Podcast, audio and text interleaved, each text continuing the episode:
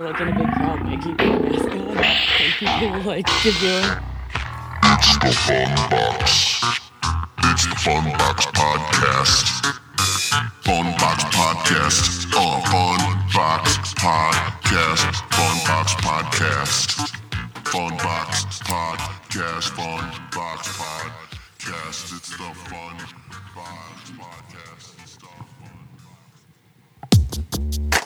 Welcome to the Fun Box Podcast, everybody. Thank you. Episode number 22.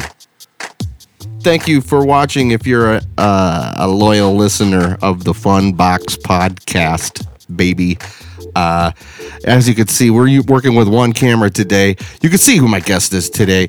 Her name is Claire Montgomery. She's a good friend.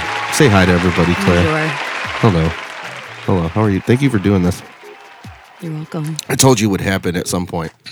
We've talked and talked about it since yeah, got since, super drunk. since before you even started doing the podcast. Yeah. Talked about I was like, I'm being on it. Yeah, I was like, you you have a you you could talk about anything. We should do this, and it, and it finally happened. And and to anybody that w- was like, you need to get a woman on. I didn't want to get a woman on just to get a woman on. You wanted the woman. Yeah, I wanted to get a, a friend on, okay, and it just happens to be a woman, and um, uh, it's like getting like a, a like a Mexican or a black guy on, like, hey, just because they're black, and then they get on, and it's like, so, uh, what's it like having extra melanin in your skin? What is that like? Anyway, uh, welcome. It is, uh, it is, uh, yeah, episode twenty two. Um, is that any? Does that number hold any significance to you at all? I don't like I don't like even numbers. Oh, okay. I'm sorry. um, 22. I actually that was my favorite. That was like, I don't want to say it was my best year, but as far as like activity wise, and I don't know if I was doing the things I'm doing now at 22, I would be like, hell yeah. But 22, as far as exploring and l- doing new things that I've never done before, 22 hands down. I I felt like I peaked because I think that year I played a a showcase for Republic Records in, in Nashville. That was awesome. A lot of people can't say that. That And- is really cool. In a Peabody show, and I was able to crowd surf. Well, it lasted for like five seconds, but hey, That's cool. it was awesome. All I could say about 22 was I probably peaked in hotness at 22. I was my slaying bo- the being, thi- being thin and having like a yeah, traditionally good body. I probably left that behind at that age. Yeah, traditional. So as far as that goes, there's you know your youth being behind you. You cannot do the older you that. get, the older you get, you realize uh, the categories there. There's no traditional anymore. There's so much. There's genres of Yeah. women. Oh yeah, It's a it's genre. It, it's it's very uh, diverse. and it's good for everybody when we recognize diverse body types in women. It's good for men too. Oh yeah, It validates being attracted to different types of women, and it validates different having different types of bodies as a man. Also. Yeah, So yeah. The dad bod seems to be like a That was a definitely thing. a reaction to curvy women. I think.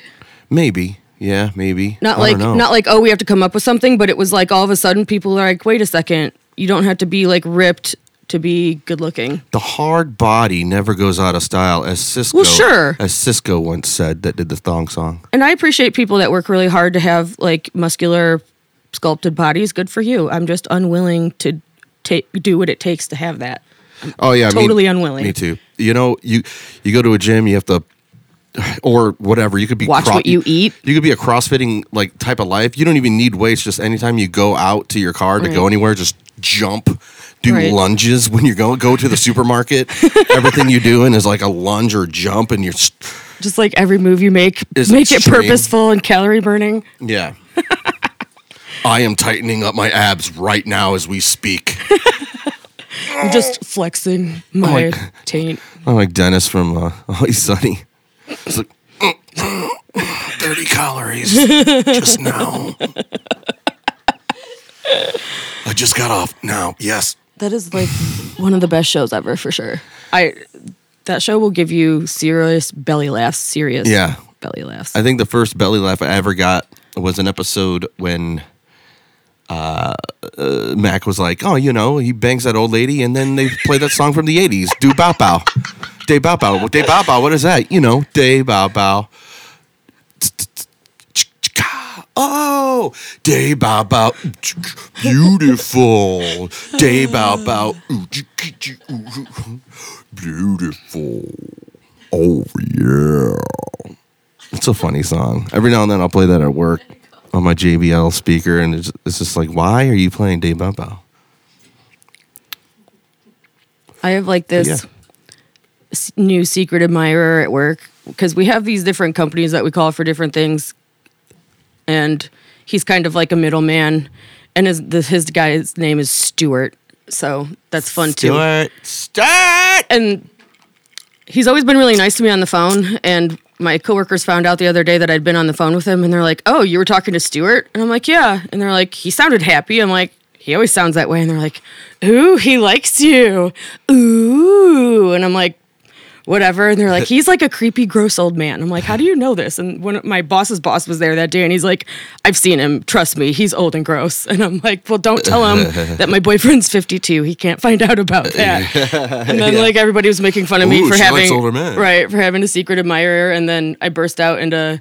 The song "Secret Lovers" and all my coworkers that are older than me were like, "How do you know that song?" I'm like, "I don't know. I just, Oh man, I just know it." I And feel so bad for like really they're good. they're like, "That's you know, I feel bad for really good single dudes that are just pure, like kind-hearted, gentle dudes.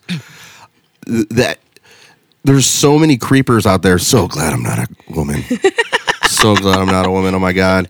Hey, if it means to nice do. to me on the phone, I'll, whatever. You can, a person I don't know at all that means nothing to me. Yeah, I saw this funny meme. It was like we could have used that one, but it was uh, like a punch card, and it, it- the meme was entitled like, and it showed this angry guy holding up a punch card with one last punch hole. How nice guys think sex works. Oh God, transactional. Yeah, like Right. I did all this stuff. Right, It's a quid pro quo. right. I did all the stuff I saw in a rom com. Yeah, like remember that one dude that was buying you drinks at the Route Six pub? Yes. And he was super salty and started disrespecting you when you weren't showing interest after he bought you drinks. But it's like you're just a party. You're you're at the bar with m- me and other people like Right. hanging out, and um, I'm not gonna be like, Say no, no. don't buy me a drink. yeah, I don't want I don't want free alcohol. What are you talking about? Right, like, it's. I don't go there being like, well, whoever buys me the most drinks tonight, that's who I'll have sex with. Right. Like, no normal person would ever. I remember him Think s- that way. I remember him saying, "Oh yeah, you're a oh you're a bad bitch, aren't you?" Or something. I don't know. Super. There's a way to say it. The way he said it was he was mad. Right. Well, you're a How, bad bitch. how dare you? refuse my advances? Mm-hmm. Well. The struggle's real. I mean, I'm sure there are girls that get salty when their advances are refused, but I also we're just not. I don't know. I've never felt like I needed to be crappy to somebody. I, if Oh, okay. anything, I'm embarrassed, and now I wouldn't want to go away. Oh, it's uh it, it it's a hard line. It's uh it's I wouldn't know as as a woman if I was a woman with my kind of personality that I have because I, I want to show respect to everybody, you know, man or man or woman. Right. And if it's a man that seems like a nice dude, I'm not sexually attracted to him, but I don't want to show him disrespect, you know. Well, and I like making conversation with Yeah. random people and meeting Yeah. new, Yeah, but if you if you're a voluptuous woman and uh, you, you put your makeup on good that day and uh, you know you feel good about yourself and then he dudes are creepy. Bottom line, like weird dudes. That's why I feel bad for like these like kind-hearted dudes that are like honest and you know whatever. You they know, have to compete a- and against people that are out there making their sex look bad. but if you're a true player, you know how to swing that pimp hand. And you're right. That probably does make plenty of women put like a guard up. You know that now now normal men have to beat that down a little bit, and you have to be you kind you have to, you have to prove a little bit that you're a nice guy. But you, if you go around being like I'm a nice guy, you Yeah. look like a I think what it is is uh it's it's not that the whole dialogue of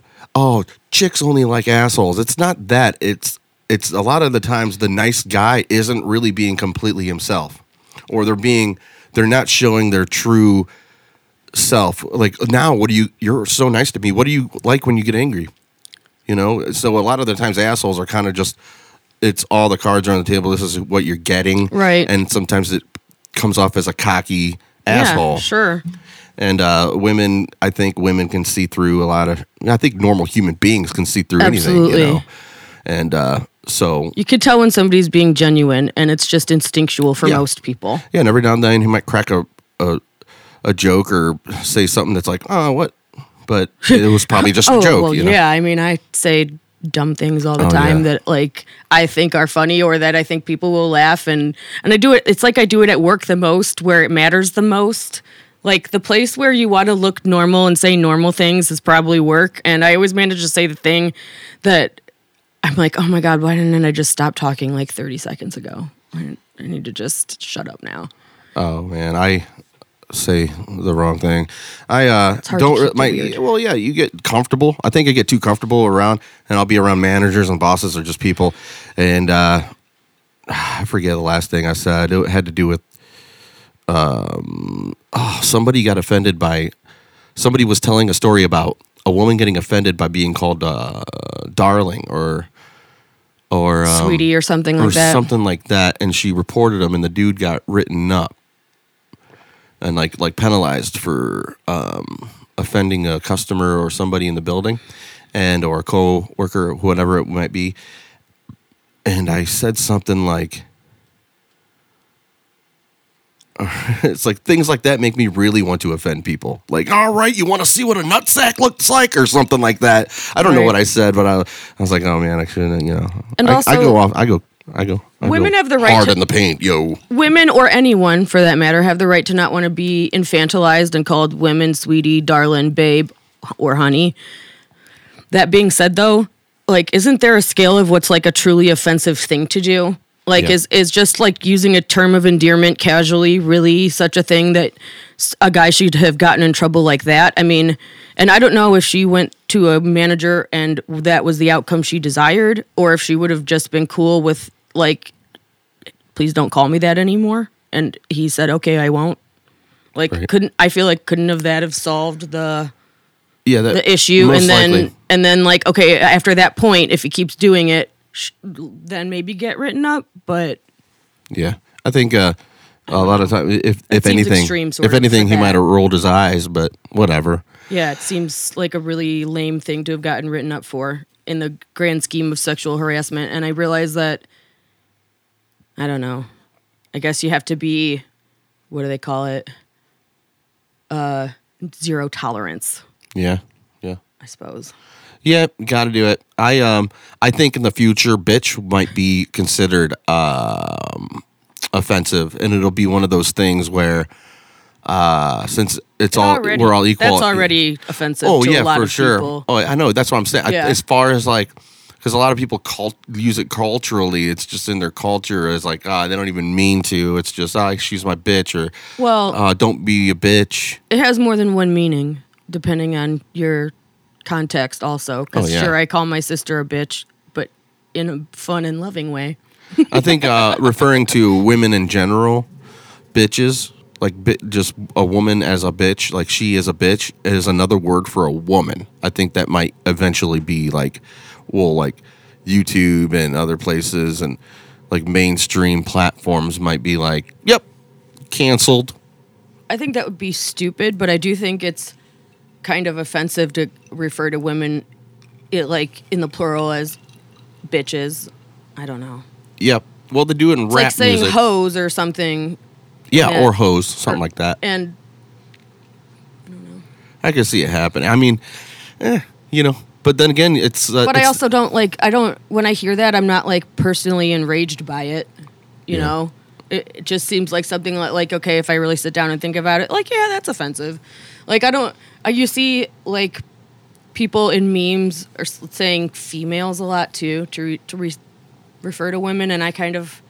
I'm not gonna say I take issue with that because I don't take issue with it, but to me, it's another way that we objectify groups, you know, and Yeah. maybe not just women. Because if you say males, that would be the same thing, you know.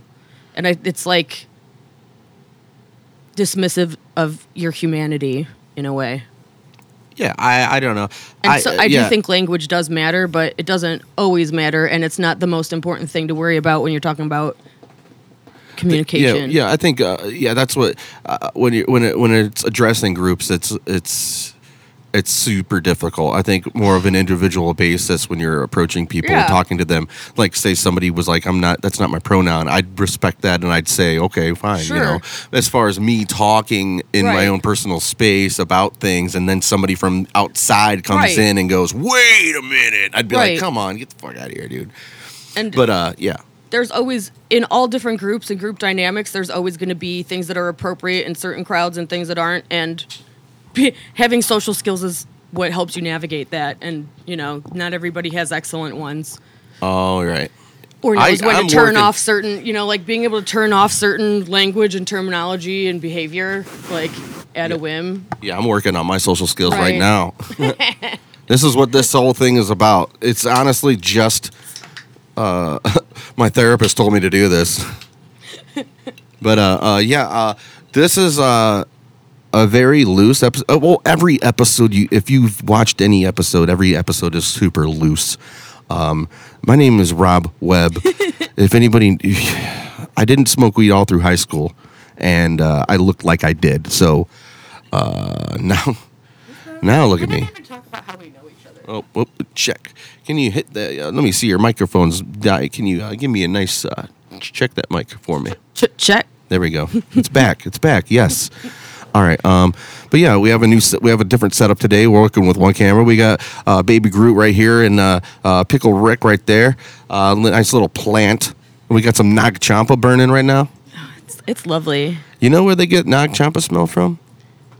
it's like an indian herbal f- blend of flowers and stuff isn't it Oh, I, I thought they um, ground up uh, hula hoop dancers and white dudes with dreads, and That then put it, it and then smells put it on a stick. but um ching No, but uh, yeah, I love Nag. Champa. I eat, it was too hard at first when I, but now I smell it and it I makes me feel relaxed. If I recall, I believe it's a mix of sandalwood and plumeria. Oh yeah, Don't quote me on that. is sandalwood a masculine smell? It's I think gender neutral.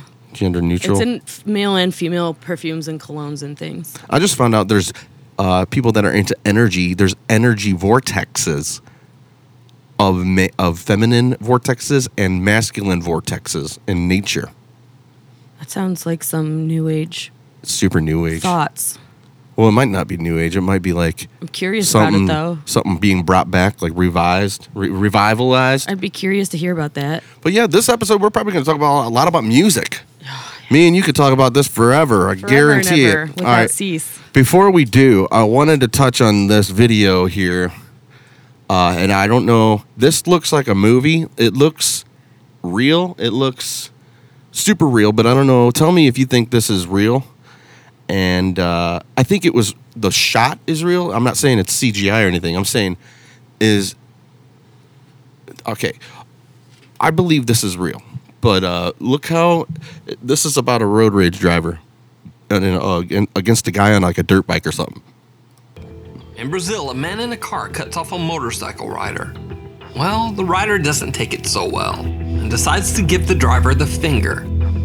And this might be one of the worst mistakes of the motorcycle rider's life. Dude doesn't have a Unbeknownst shirt to on. him, the driver of the car has had a few drinks and also seems to be completely mentally unstable.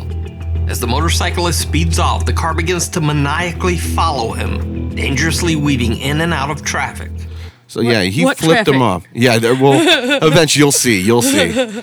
Uh, yeah, that's why I'm always like Maggie, don't flip people off or like do the whole hands up in the air toss, because I'm just like I'm, I'm gonna be the guy that has to fight them. like you know how That's a crazy people are. Because I like I don't do anything to off. anybody because of things like this. I see, I, I have the freaking internet and I see shit like this. I should And then when I'm driving and shit happens, I'm just like, I don't do anything. I don't go, I don't do that. oh boy. But yeah, here we go. Ooh, almost got him off the road. The driver pulls ahead and tries to swerve right into the motorcycle. Damn. But the crazy doesn't end there. The The motorcyclist speeds away, but the man in the car Is follows. he on the shoulder? Yeah, he's on the shoulder. Now he goes in front of Oh him. So he's in like a, a hybrid type car, SUV. I feel like this motorcycle rider is foolish and doesn't even care about his life at this point. I don't Oh, the motorcycle rider's trying to get away from him. Oh my god, the dude stopped. Okay. I'm going to rewind that a little bit in case you didn't see this. This dude drove. He's trying to get in front of the guy on the motorcycle. So the guy on the motorcycle gets behind the semi, thinking that dude drives right in front of the semi.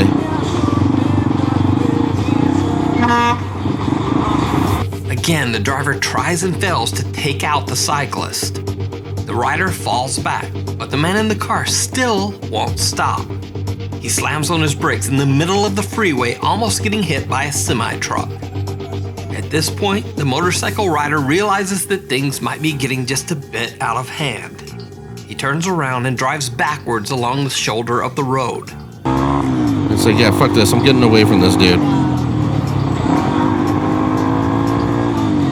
And he's finally got rid of the insane driver. Or not. Came back at him. The motorcycle rider makes one final attempt at escape. All right, and you know this is in Brazil or this guy's insane because it in Brazil if you have a DUI, I believe it's almost like life in prison or something. They treat it like I don't I, I know Every place in the world except the U.S. has really harsh punishments for drunk, drunk driving, so that wouldn't. yeah. But I don't know. You know, I don't know if I believe this is real or not. I still don't. I can't decide. Right, here we go. This is crazy right here. I'll show. Okay, you see the. All right, there's the car. Passes him up, and then he goes off road.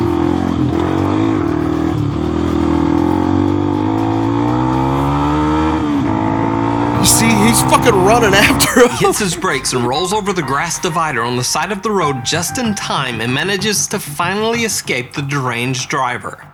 But in this quick clip, you can see just how insane the motorist pursuing him was.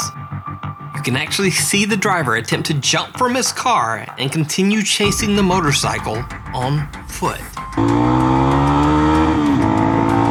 That's like Some Luckily, shit out of a no one scary was hurt movie. I in know. this scary encounter. I just thought left field. Well, when I uh, saw that, I was just like, that looks like a movie. It looks like it's like they're filming a movie or something.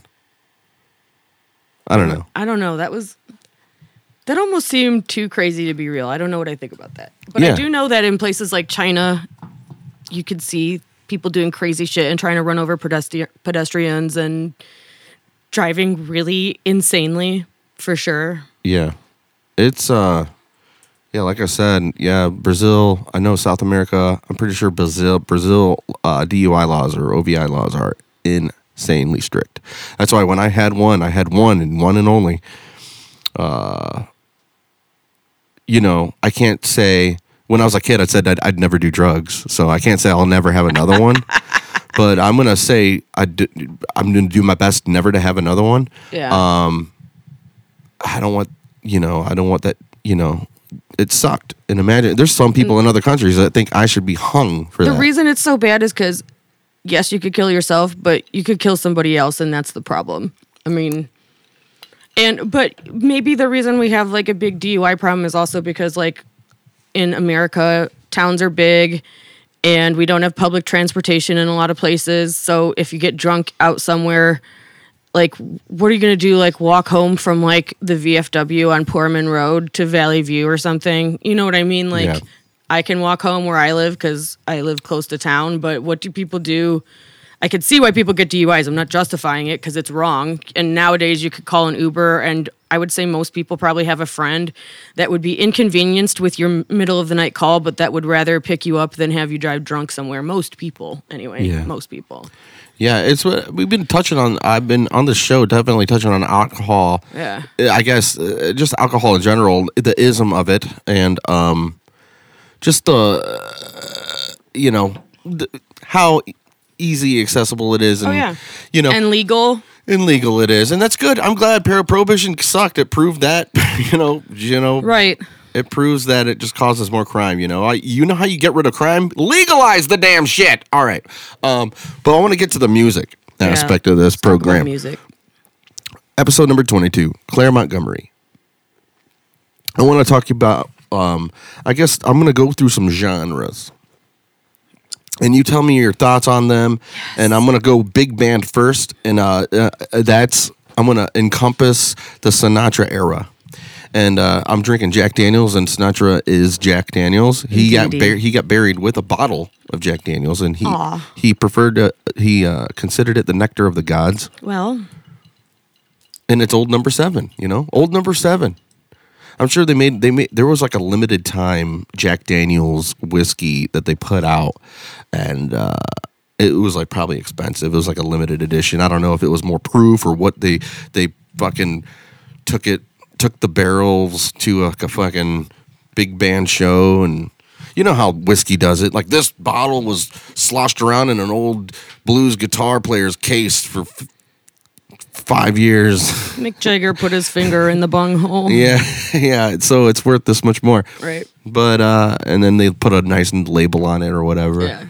But uh yeah, big band. Um I guess swing music and big band and you know where things got at, at where music became like where music was recorded and uh broadcasted. I guess I should say. And we'll just start there and that's kind of like where you could go back to you know Wolfgang Mozart and stuff, but we'll forget about all that. We're just going to go to the recording arts.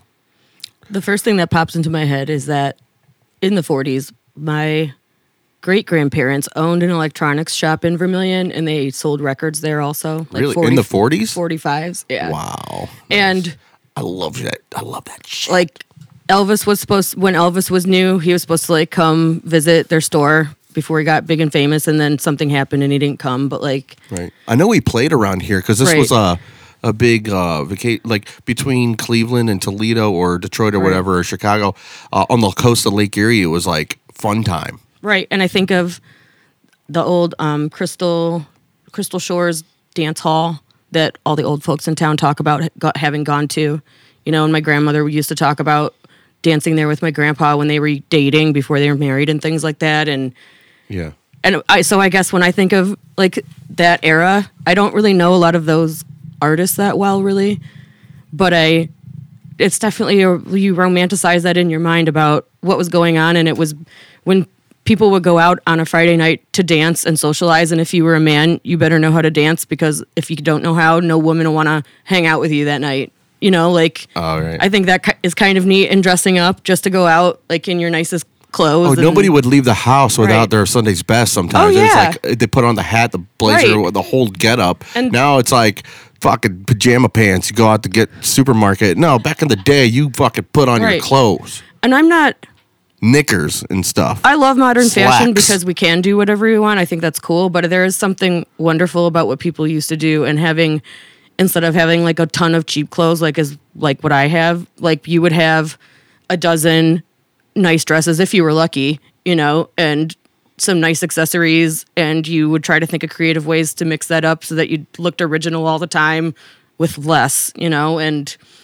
How come if you were a man, you had probably one suit, maybe two. And how One- can you make that you look had- nice every weekend? you had the same know? hat as everybody else? Right. It might have been taller or shorter, Right. Or gray or brown or taupe or and everybody was Beige. skinny, and the only people that were fat were super rich. right. And yet people still eat like tons of meat and butter and Oh yeah, milk. They were like, drink milk for your health. And That's- now we're like, milk's terrible. It's for baby cows only. Anthony uh, Bourdain. Uh, I learned from Anthony Bourdain that uh, the trick that restaurant, a lot of restaurants do, and it's just is what it is for anybody. And John will tell you, fat and butter make things taste so Oh good. Oh my god, yes. And uh, David Chang says fat is a flavor, and I kind of agree. oh yeah, fat. yeah, fat is flavor. If fat equals flavor, then John I'm was way- fucking delicious, baby. But yeah, um, uh, music, right. music, the big band swing era. I think uh, in the '40s, that's really cool that you you have history like that in this town. Yeah, it is. I did not really know neat. that. Like I, I, uh, I like this city is so unknown. Nobody knows, but it's uh, frozen in time. And I was talking to, uh, like Joe Messer. I was talking to Joe Messer about this town and how the only way to understand time is how time is like the best artist and uh, we could see time through the growth of the trees and through the decay and through uh, the, the the overgrown uh, nature you know things that get old and decrepit. But when you were back in the time where this vermilion the city was booming you you would have to only assume there were like fresh built trees paved sidewalks that were straight and perfect and you'd be like where am i am i in some kind of weird new Yeah. like eh, now we look we're in it now and it created it looks old now it didn't always look this way it's it's just interesting to think like that in like a brand new painted building with like That's why I love old stuff, antiques and vintage things. I like imagining what it was like when that thing lived its first life, you know? Like yeah cuz you're right, we look at things now and we're like, wow, that's a beautifully carved rocking chair. And in our eyes it looks old, but there was a t- there was a time when that was new.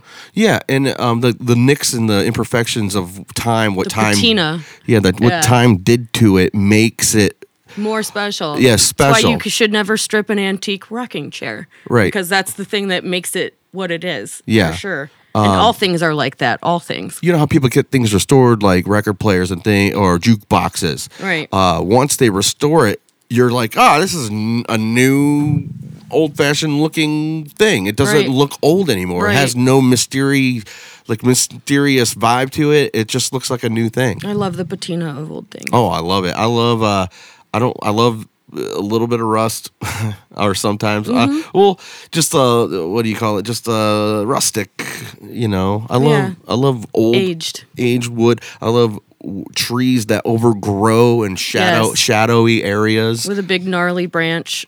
Yeah, that wasn't there when the house was built or something, you know. Right. And uh, a lot of things are built. It was so. I was oh my god, this city must have been boring. Like Right. looked so super boring and just plain. Right. Like oh, it's booming. It's the fifties, guys. Yeah. Right. Like imagine when Valley View was new. Imagine how like horrible that would have been to look at when there was like no like all these little houses with tiny little yards and they probably a lot of them were probably all painted white and then like Yeah, you know all the trees job. were like baby little young trees so there was no shade and no you know unique features of any of the land. I mean Valley View's great. I grew up in Valley View. I love it there, but it was you know, when it was brand new, it would have been look like like looking at one of those new modern developments that I personally not a big fan of. That to me just lack character. I'm not saying they're not nice. If that's your thing, well, go for it. But I like a yard that looks like it's been there since the dawn of time. That's just Oh, what appeals to my eye personally. It has it shows uh has so much character. Right. Uh, we uh, but yeah, uh, big band swing, good. I love. Uh, is there anything in particular? Do you? I know you're not a Sinatra, big Sinatra guy. Uh, guy. I'm more of a Billie Holiday from that era would be yeah. more my interest. Billie Holiday. Yeah. Louis Armstrong could also be in that. Right. I'm he was around a long time and he was Yeah. still around then. Yeah, he was around for a long time. I did a report on him. He didn't know his actual birth date. Uh, uh, he, it was a kind of a guess, and um, I think I I brushed over that, but it was mostly his musical career. He was just like you That's know, one- interesting. One, of those amazing, just amazed people from day one. He was born know? in the time where people like had a lot of children and like we would we didn't uh, children weren't you know special little unique angels that you, You know- obsessed over their every move and everything and so it would it makes sense to me that a mother could be like ah I can't remember if you were born in 1892 or 1893 Yeah. It's a long time ago, and I have so many children. and it's like a it's like oh we have to document this now the Right. government government wants to know Right. but uh, uh Shoot. yeah he, he played trumpet on uh like the ferry from uh, on the the Mississippi River up and down and and it was uh I was just thinking about those times it's just there's so much history in America with such a short amount of time Oh, yeah. so much things has ha- has happened and I can only imagine what people feel like in Europe they try to copy all our music because there's something special and magical about American folk and rock and country and jazz and how Yeah. all of those things, you know, st- they were originally in a melting pot and each thing went its own direction. And so it's interesting to look back on Well, it is. origins. I think that's uh what's uh the if there is a you know a good thing like well there's many good things with uh about our country uh but many bad things about things uh too. But it's how how the country is set up where crime is always a step ahead and we're catching up. We're trying to fix that right? And uh, people are being uh, taken advantage of especially old artists from back in the day back in the big band era with louis armstrong taken advantage of come he i don't know if he owned any of his music. Oh yeah, a lot of the people that were famous until right now, like even in the 80s and 90s, we'd probably be shocked to hear how many are like destitute and Yeah, and don't- like don't have, have- no one Yeah, and have- no advocates, you know? yeah like- don't have the rights i, I uh, uh fly like, was it Aretha Franklin who had like all the tax debt or something, and like it was in the news and stuff. And it's like it's not because she was like an asshole idiot who. I doubt it's because she was an asshole idiot who was like refusing to pay her taxes. It's because like you accumulate all this wealth, you never had anybody to like be your financial advisor, and when you try and do it on your own, you it's easy to get like in a quagmire, you know, and young artists. I mean, that you, you see that in the NFL too. People who uh, suddenly come into money that never had it and don't know what to do with it and get no help, you know. And then you're like, how can somebody who makes millions like oh have like a hundred million back owed taxes? yeah you like a luxury tax Right, it'd be like, i didn't know no anything sense. about that Well, i already even- i already maybe spent not the money just that. Maybe just like they just were ignorant to some of what's you can do with your money when you have it. You Right. know, I don't know. I would. pr- I would be if I won the lottery. I'd need to hire somebody that could help me know what to do with it all for sure. Yeah, absolutely. Uh, uh, yeah. Record companies suck. They do. Bottom line. Um, Oh, yeah. Which brings me to the blues. Uh, a lot of a lot of blues records. Is there anybody that stands out? Well, first I'll just ask you: Is there anybody that stands out in the blues category? Um, and we're gonna go straight Oh my from God, there's so many. the evolution. Do you think there's one guy that's like on the Rushmore? Who would be Oh, the- who would the be your Rushmore George blues. Washington on the Rushmore? I mean, Muddy Waters, Taj Mahal, uh, you know, BB King. yeah. There, and if it's Mount Rushmore, we have one more. So I'm so bad with names. like and i don't know there's like a there's a blurry line between some soul and some blues you know like Right. otis redding maybe has some really good blues bluesy stuff Right. I've been really listening to a lot of otis redding lately Uh, Robert Johnson. That's what I was thinking about. Uh, apparently, he went. He left. He was like one of those prodigies, and I look at Don the same way because we kicked him out of the band, and then a year later, he shredded. And it was like it was his motivation, you know. sometimes you need those turning points in your life that that ignite you to to Yeah. grow uh, Robert Johnson was just like I heard stories that he just looked just like all right, go over there with that guitar. We don't want to hear it right now, you know. All right, whatever. he leaves, comes back. I don't know. Eight months later or something, and he shred like just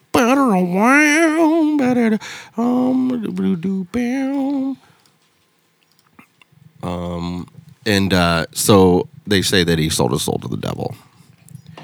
And um, obviously, I don't believe that. I think he just something sparked in his ass, and he just all these people who supposedly sold their soul to the devil like how do you get him to appear so that you can even start bargaining like what do you do yeah, just like wish out loud loudly right. Uh, I uh,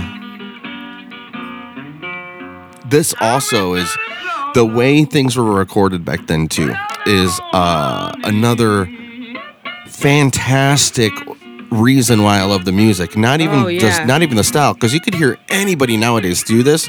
It's kind of like the progression.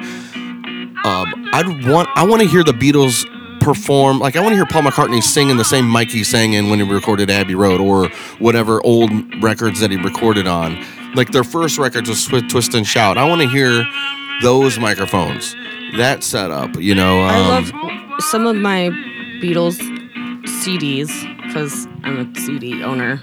Are But you know what I mean? Like this yes, sound. are like, like recordings that aren't aren't the studio They're not- recording and things like that, or They're not pristine. It's just Right. uh, this the is. character of the room gives the music a certain like color.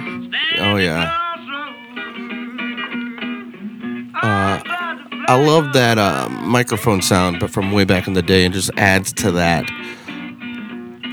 You feel like you're in the room, sort of in a different way. and it has like this grain distortion.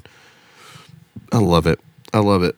Um, blues kind of sprung everything into play. You know, it made it. It made it for the simple man to be able to rock and roll and Right. do things. You know, It's too bad the people that originated it didn't get to profit from it as much. I know. I it, that's what I'm saying. It's like even even when uh uh to segue into rock and roll, Buddy Holly was Oh, yeah. was denied his rights. He Sure. he recorded so much stuff that was canned that he couldn't even perform. right. the record label perform, and he would call. There's a rec, there's a, a phone conversation online of him talking to um uh his uh record producer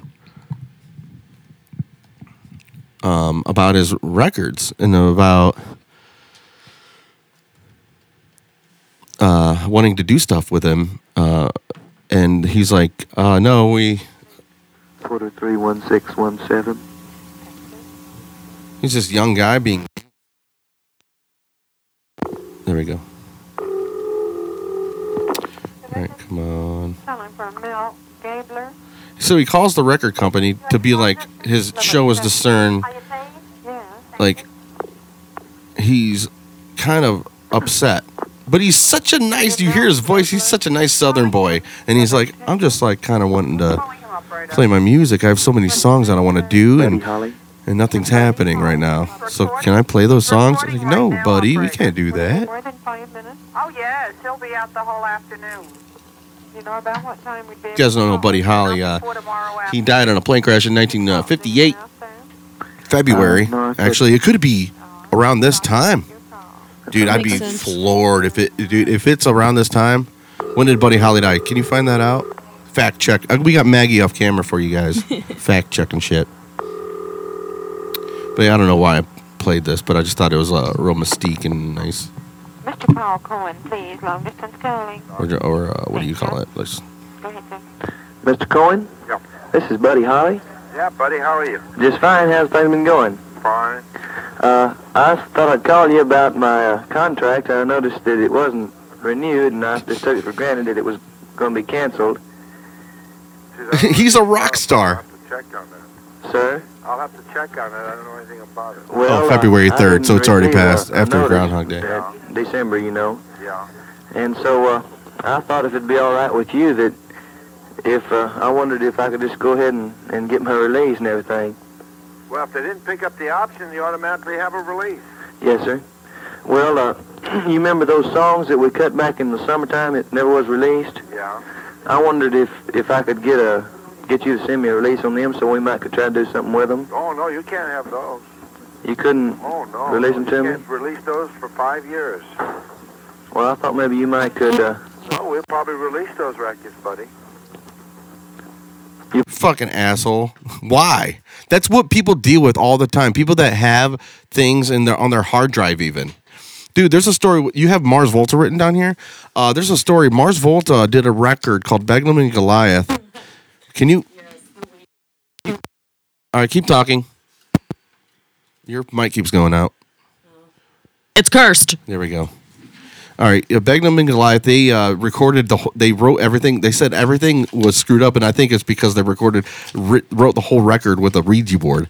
But their producer pretty much held their record hostage, and they had to hire dudes, and they got dudes to break into the studio to, to steal the hard or, or the, the the tapes and hard drive or whatever. Oh the hell. wow. So It, it goes on to this day still, but back then it was insane. I heard most music and most blues music on that are that is recorded hasn't even been released on oh, digital. Oh, yeah. it's still on vinyl. when or like Sony had all those fires, remember that? oh, yeah. They was it Sony? I think it was Sony. it was or they basically admitted that not only did they lose a bunch of really famous only cop original recordings of a lot of their best most well-known music but they also lost tons and tons of you know unreleased music that we can never get back because the artists are dead and you know yeah. it's like I'm not saying it was like their fault for the fire or anything, but it's just like um, it's incredible that in this world of the available technology that things aren't backed up and and that they're like things that to me seem so precious that seem so logical to like protect with I don't know, put them in a fireproof vault or I don't know. I, I don't know. like I don't get why back then what where was your weird policy company policy at where you can't release anything for 5 years I know. after you got he, We need to meter your success. they dropped him from the label and they won't release or do anything they can't it's a shame. I'm just saying No wonder people don't even like. No wonder there's so much music that's made by producers and like. I'm not saying every musician out there that, you know, doesn't write their own music is like being oppressed by from writing their own shit because I'm sure there's plenty that like just kind of suck and they're just cute and so they sing the song and do great. But like, I have to imagine that there's probably people that we'd be surprised if they were allowed to have their own output. Like, Yeah. kind of like kind of happened with Kesha. Like, I'm not saying I don't really know anything about her music much besides what was popular 10 years ago or more, but like, you know, I see things in the news all the time about how you know, besides just being sexually assaulted or whatever, she also was like creatively oppressed. And I'm sure that's common, you Oh, know, yeah. but think of the people, think of what we could be seeing if people were actually allowed to be as creative as they want to, I guess is my point. Like, think our minds could be blown by what all these people have to offer, but record companies are like, well, that's not radio friendly or, you know, whatever stupid shit, you know, or that's not sexual enough or that's too sexual or it's this or Yeah. it's that or It, it actually happened real fast after funk uh, came out. Um, immediately, everything was super sexualized. R. Kelly has a song from the '90s, the early '90s, calls called "I Like the Crotch on You." and they and then Well, like, all right then. mothers let their daughters on the tour bus with them. Oh so God, well, my, there's underage children on a tour bus with a guy that has a song called "I Like the Crotch on You." I don't like R. Kelly enough. I don't like his music enough. I don't like him as a person enough to feel bad for him whatsoever for anything he's might have done or being accused of. Can you get the bottle of Jack, baby? you should have used better sign language. I know it's like uh fucking This is a J A C K. I know um MDB. No. eh, no, that's B. No. Yeah, that's B. M D No, that's eh, eh, yeah. Eh, MDB, I think. I, I forget. Fuck it. I know how to say my name is Claire. Oh, nice. Dude, I want to learn that. Do you think people is sign language universal? No, there's actually multiple sign language languages. And That sucks. ASL, American Sign Language, is considered like one of the standards, but it's not the only option. That's weird. You would think all deaf people should just be one language, right? Well, deaf culture is actually really interesting. There's lots of um That's what I always wondered that Yeah. because I'm like, so if you're deaf and you know sign language, or if you're a guy that know person that knows sign language, you could potentially just cover all the bases. Like I know every language now, right. as And, long as you're deaf. but before ASL existed, there were other sign languages because deaf people and mute people have always needed a way to communicate, and so there's different you know ways. It's almost and there was probably lots of sign languages that were like twin languages that were unique to individual deaf people. You know. yeah. but n- then it got more standardized but um yeah it's really interesting But Oh, yeah. that's how you say it, and that's how you say my name is in American Sign Language. Anyway, I think I learned that in Girl Scouts, and also one of my cousin, my cousin Joanna, is like good at sign language and was always very interested in it. So we were always messing around and trying to learn things from like library books and things like that. we I. I want to learn it because it looks super sweet when I've somebody's forgotten a lot. Yeah. when somebody's doing it right. while somebody's talking. Oh, it's yeah. super. My Yeah. uh, uh, Gladys Spencer, you may have met her. She was like uh, she's like that. Uh, I don't know if she's Hispanic. I think she's Hispanic. She's uh, my mom's friend, and she's like short. She's been trying to get me to go back to Lorraine Tower Baptist Church for like just to co- go there and sing and stuff. And I'm like, Eh. I'm a heathen. You don't want me there. But uh no, that they do want me there. That's a thing. They don't care. But it's like, guys, literally, I'm gonna do That's this. a compliment, I'm though. I gonna- mean, even if it's not your cup of tea, it's it's such a high compliment to be asked to perform at a church. I mean, I would be honored if somebody even thought to ask me, Well, it's but an old church doesn't that mean I want to do it. But well, so, no, I, I wouldn't mind doing it. I just think they keep pressuring you to come back, and I really Right. don't do that. I'm not here for that. Yeah, I'm not here for that. I'll do this one little thing, but then that's why I've just rather. I don't know. I'm I'm, I'm a horrible person. Whatever. I, I digress. I don't want to talk about it because that makes me. I feel like a bad person for for saying no. No. For not, I didn't even say no. I just ignored everything. So I suck. Su- fuck my life. Everybody hate me. Anyway, Right. no, I'm gonna keep that in. Whatever. Um, we're just gonna embrace roll. the self care ethic of saying no when you want. yeah, that's true. I wanna, I want, I'm just gonna roll through these uh, genres. I just want to get to Next. next to the genre. where We we're kind of covering rock and roll and the Elvis, so we kind of covered that. Everybody knows what rock and roll is. You know, it's the popular version of really good upbeat R and B and blues Oh, sure, and country yeah, combined. sure. Country and all these things, all the cultures combined to make this popular sound. Right. Which was you know, just really happy music where anybody was able to get involved. Um, rock and roll, baby. Um, hard rock. And then there was metal, you know, Ozzy Osbourne and things like that. And uh, eventually we got to a point where things, there was a, a genre which uh, I don't understand this genre, Claire. And this genre is very popular, which is the name of the genre. It's called pop, pop music. What do you consider pop? Is pop music a genre or is it just popular music? It's what's popular. That's it, right? I think I, it, it kind of is a genre, but not exactly because, like, the Beatles were pop, oh yeah, in their time because it was right? popular. right? but they, um, it's also they heavily influence all of the popular music that existed in their era, and modern pop is similar.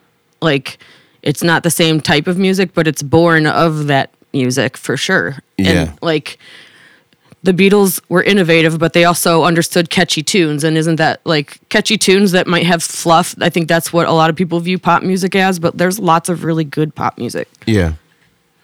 I uh Early Coldplay, I would argue, is like Pop? a good example of that because, yes, it's kind of rock, but it's pop, though. You know? right? Pop. I just don't know. I uh NSYNC had a song called "What is Pop Life and When It's Gonna Fade Up." I just look at pop as like really like bubble gum Right. and And that's true. Like Ariana Grande and that kind of music, I would It's call that like- pop, but it's also like heavily influenced by R&B. pop music to me is like very it's uh it, it's engineered by disgusting record labels Right, but so is a lot of music that we don't call pop. But that's why I like indie pop. Indie pop's good. Uh, there's like a genre. Lana Del Rey's kind of in that Right. category. Yeah, because like- you don't hear her on the radio, and she's super popular. Yeah, yeah, super popular. Yeah. And uh, uh, but pop. I um, damn, I put my there we go. Pop. I had like too much too much low end. I was like pop, boom. It was like booming in my ears. I should have had. I need to get all dynamic mics, guys. If you're doing a podcast, get dynamic microphones. Just do it. Uh, con- condensers, condensers work when you have an isolated environment and you're rec- you're recording. You you want to hear a cricket fart from across the street. That's where you want a condenser. If you want to, you want a dynamic when you want a good, well, big, wholesome, round broadcasting uh, voice. Uh, yeah, that's what. I'm trying to not say like so much, and I've been doing this a lot now. Uh, uh, which reminds Bad me for your oh, man. epiglottis. Oh, look, we got to play one more thing on YouTube. Uh, GI Joe. Um. Uh. Maybe that'll come up. Um. No, what is it? What would you call it? GI Joe. Joe knows. GI Joe. Joe knows. What is it? PSA. Oh yeah, GI Joe PSA. Uh, the best of GI Joe. I can't do. I can't do that. Whatever. I'll play my favorite one though. That's one there's a peanut pump. That's no wait fair. Up, You're wait no up. Holy cow, I'm totally going so fast. Oh, fuck! oh my god, I don't know what to do. What do Hey, what the fuck are you kids doing on my fucking lawn? And don't look at me when I'm fucking talking to you. Get that kid off my eyes, you little wankers. Alright, give him the stick. No, give him the stick. You know my dad? Oh, G.I. All right, there we go. My god, that's hilarious. All right, if anybody knows any of those, you know what I'm talking about when I'm like! I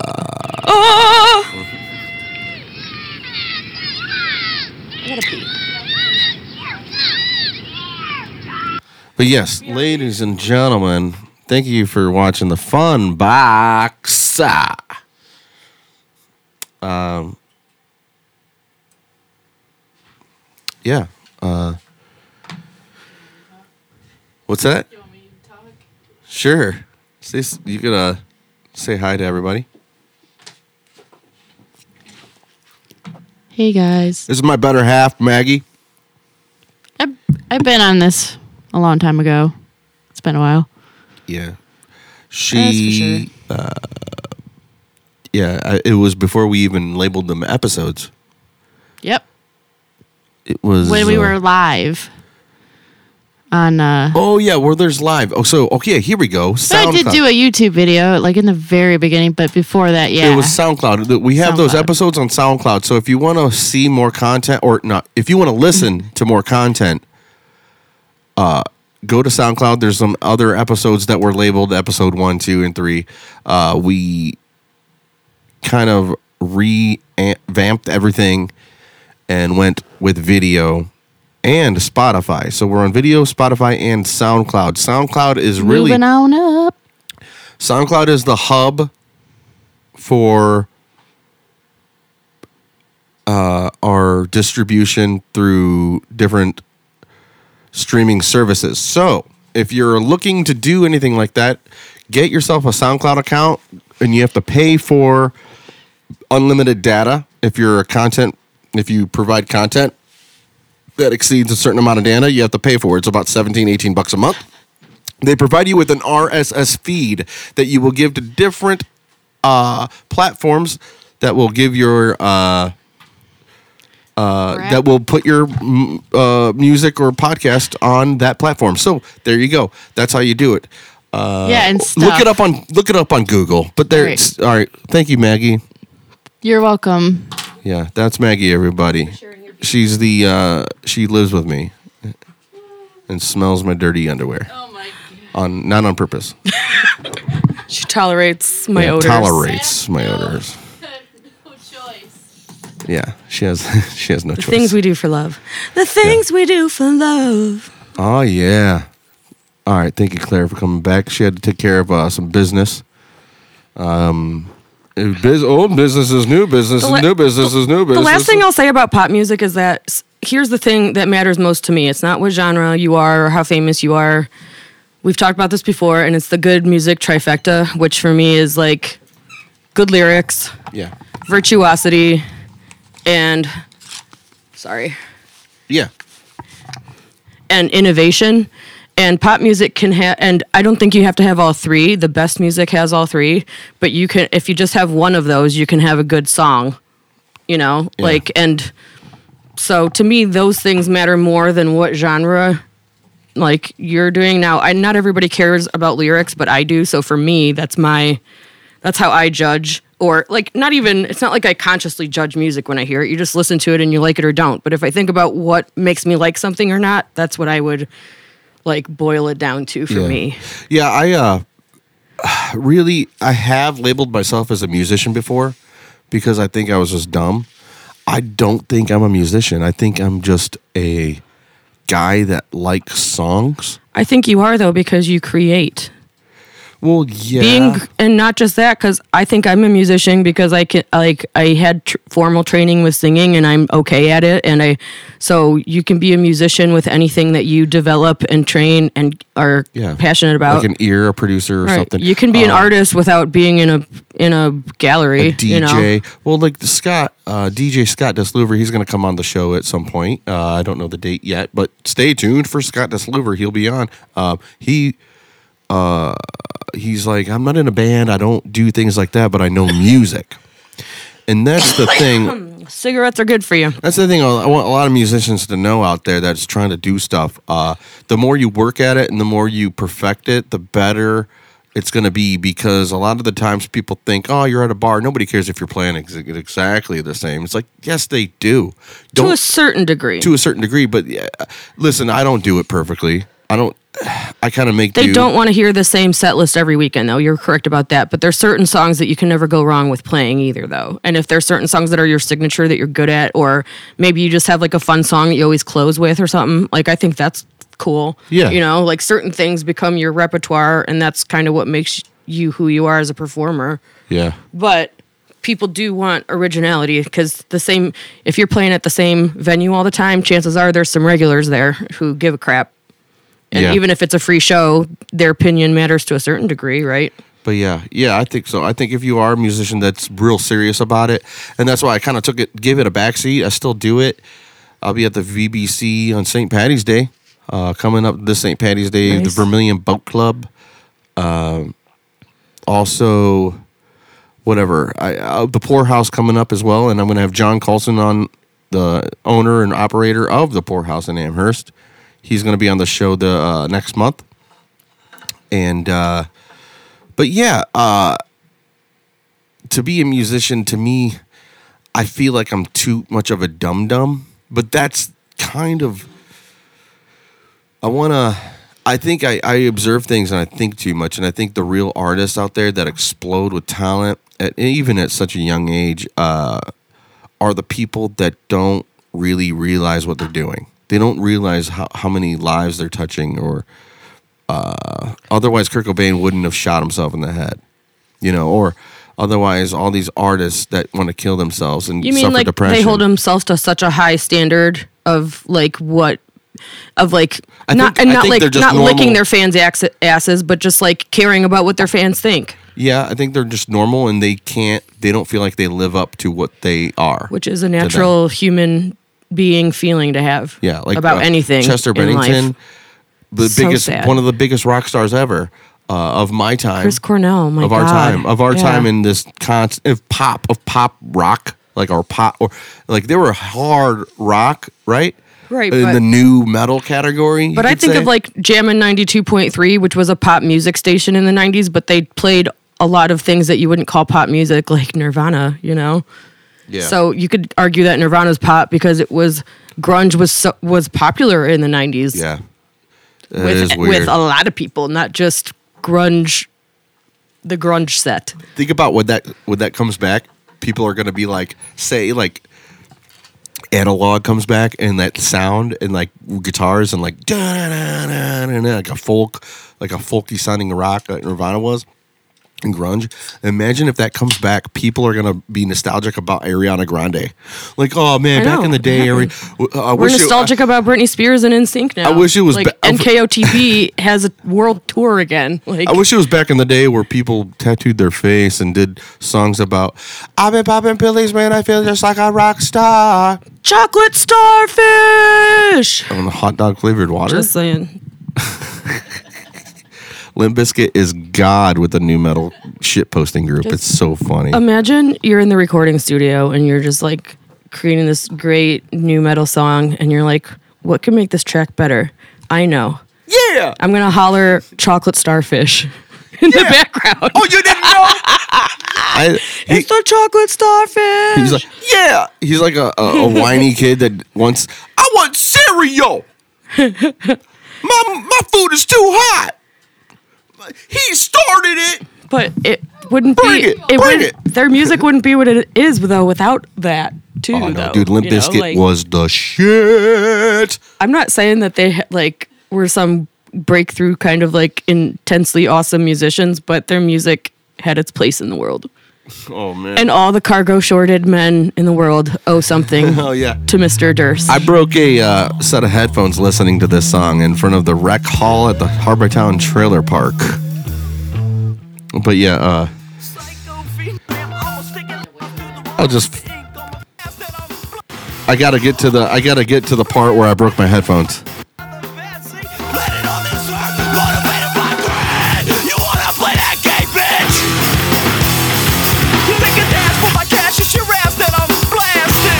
Swear I broke my headphones.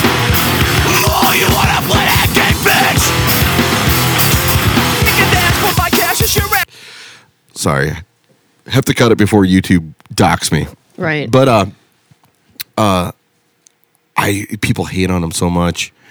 Here's I don't another thing. understand people who hate on any kind of music. It's like it's music. If Right. you don't like it, don't listen to it. All right, here's uh, here's a topic I wanted all, to touch on. not all music is for all people. It can be, but it. I mean, whoops. I don't like Nickelback, and I do think they suck. But I guess you're allowed to like them if you want. I just don't play them around me, or if you don't want to hear about it. right? Uh, all right. Do you have any guilty pleasures? And this is another thing that's like what's- Creed. What's, a guilty pleasure? Are you? Do you feel guilty now that we're in our 30s and now I'm past the point of the mid 30s? I'm like in my, I'm proceeding to my 40s almost.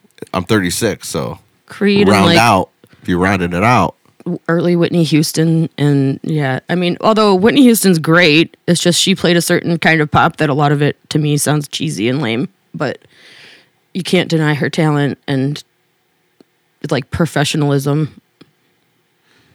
who who did you say? Whitney Houston, Oh, Whitney Houston. Okay, yeah. Uh, because you asked me guilty pleasures. That's one. why would Whitney Houston be guilty pleasure? Well, that's what I was saying. I kind of was correcting myself because I'm like, no, like you know, I don't have to be guilty about liking that. She just uh, like she just isn't like cool and hip and like rock oriented. I think, uh, yeah, I, I do have guilty pleasures. One of them being, uh, they're mostly songs. I don't have like a specific musician Barbie or Girl. artist. yeah. that's a good one. I like that. Um, my uh, one, I, I really don't care what Taylor Swift does, but she has a song that I actually like, and it's um, it's uh. Mary meets Juliet. She's never gonna be alone. I love One of her you very first hits. Yeah, one of off her like yeah, first album. Yeah, and I just think it rolls and it's just satisfying. That was me. a good pop song. I mean, I, I'm not huge on that song, but it's a good pop song. Had a twang to it, a country Right. twang. like we want from our, like was she Canadian or Pennsylvanian or something like I that? have no idea. I hope not.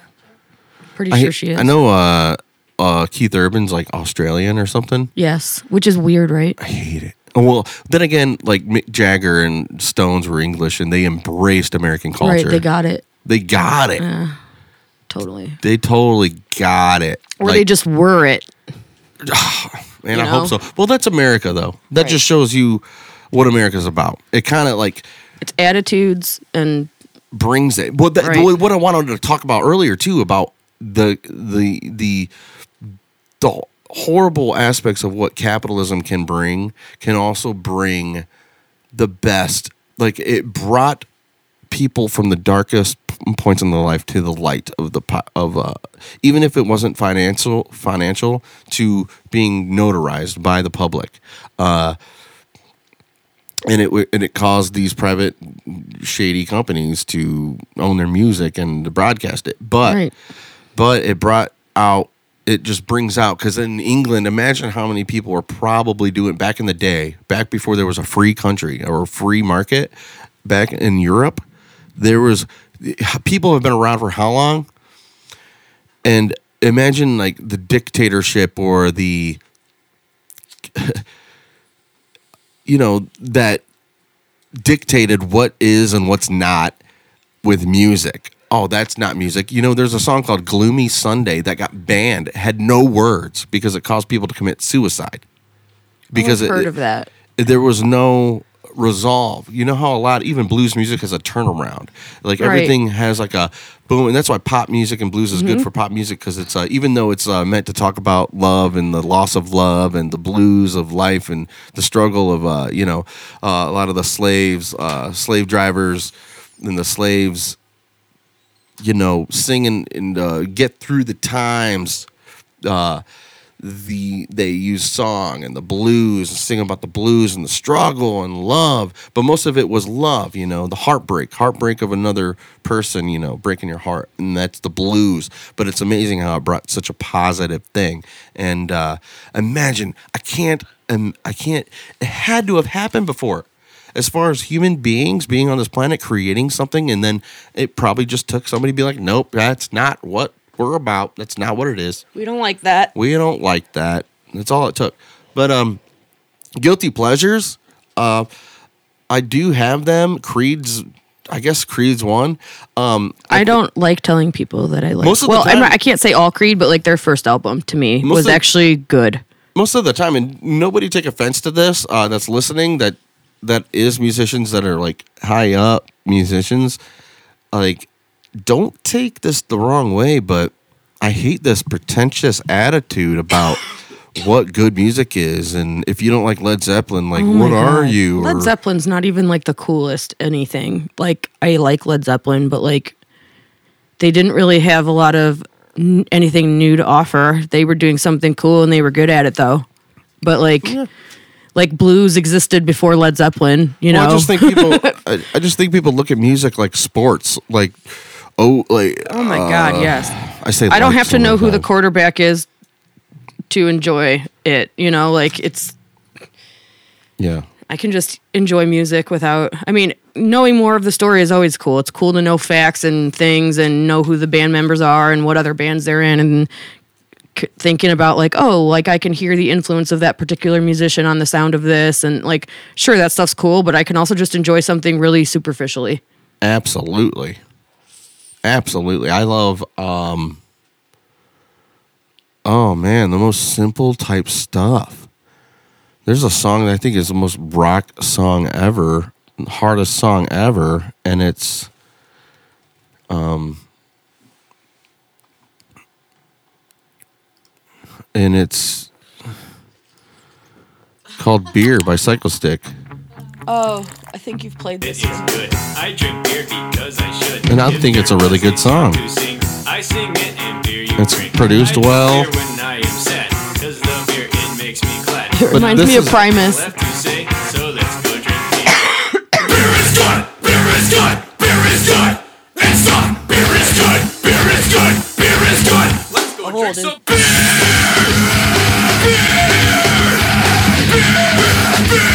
This looks like something you'd find on E Bombs World in 2004. Yeah, for sure.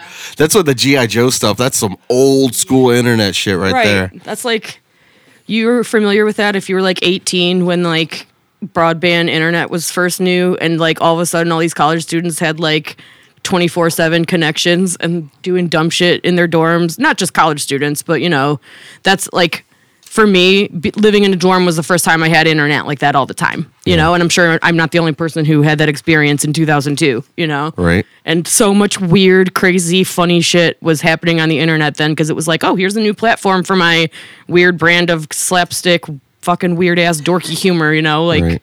I love it. I I feel like I got to laugh so much back in those days. Here's something, Claire, that you'd love. Uh, uh, Maggie, if you get a chance, can you look up that little thing where you look up regional and where in the timeline of the music? If you can find that, let me know. Right now, I want to. All right, we talk talk about music, sports. Uh, we're in the pop category and the the uh, fact of art and talent and how can you teach it? Uh, I uh, It can be taught. I do believe it can be taught in a sense. Like that's why they There's have limits, though. Well, that's why they they were able to write out music back in the day, and you could write out. You could literally. That's what music theory is. You could literally kind Sure. of theorize why Kurt Cobain was able to do what he did. You could, in theory, you could say why his timbre or timbre, you want to call it, Timbre. or timbre or whatever, uh, is why it worked and why it works Sure. with music in theory as science. Mm-hmm. Sure. Um, well, they did that with children, and uh, you. It's a song you love by a band that you love a lot. I think you can have natural talent and you can also just really want to learn how to do something. So music good music can come from natural talent or determination. Yeah. And But- lots of things in life can be that way. Oh yeah, I think I've seen this actually.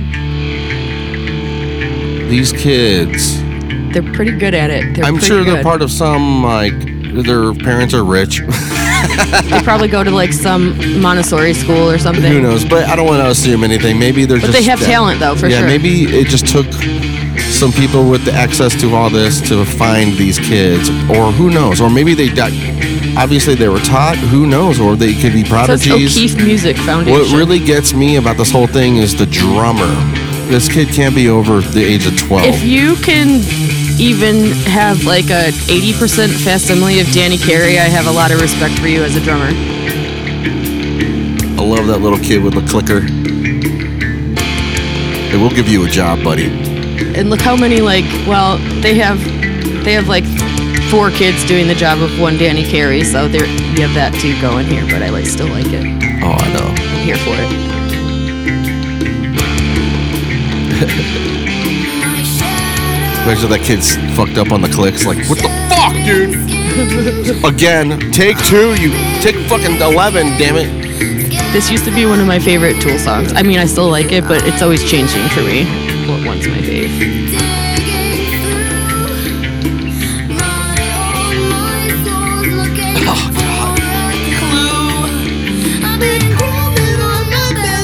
Like if the Chipmunks sang this song. I know it's weird, but then you see, well, you have to see the video, I think, to like really grasp. They're into it. I love it.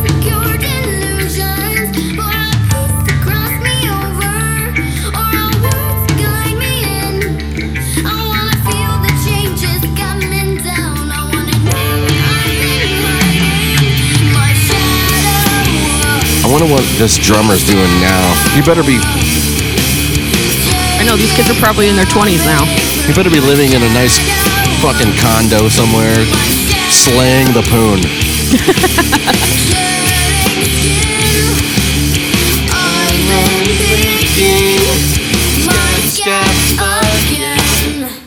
They're going. Uh, the thing I like about it is they're they understand polyrhythms, and uh, Yes. that's a weird thing because uh, it's you have to feel it.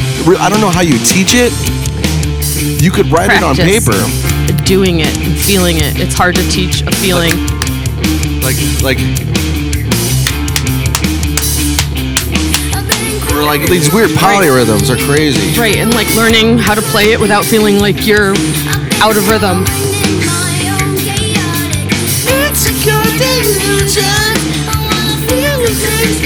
I can't help but sing along with music. Everybody at work hates me probably. I'm trying really hard not to right now.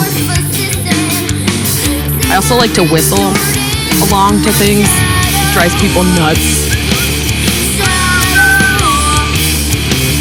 Change is coming. Now it's my time. This guy's fucking ripping it, man. And she's funking it too. She's into it.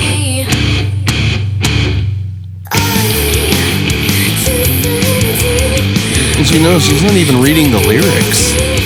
They're not what, reading music. They know the song.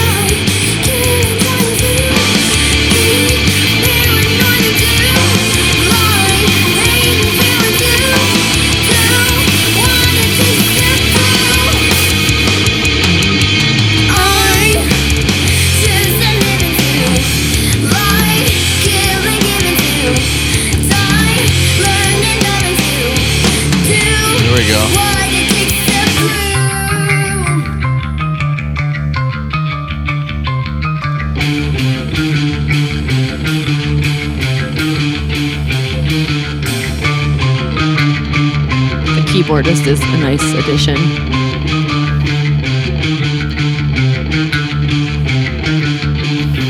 In a weird way, the way the music is produced on this, I, I listen to the original and I hear this.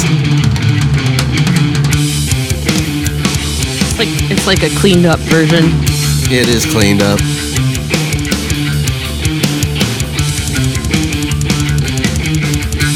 Oh, we're listening to the whole thing.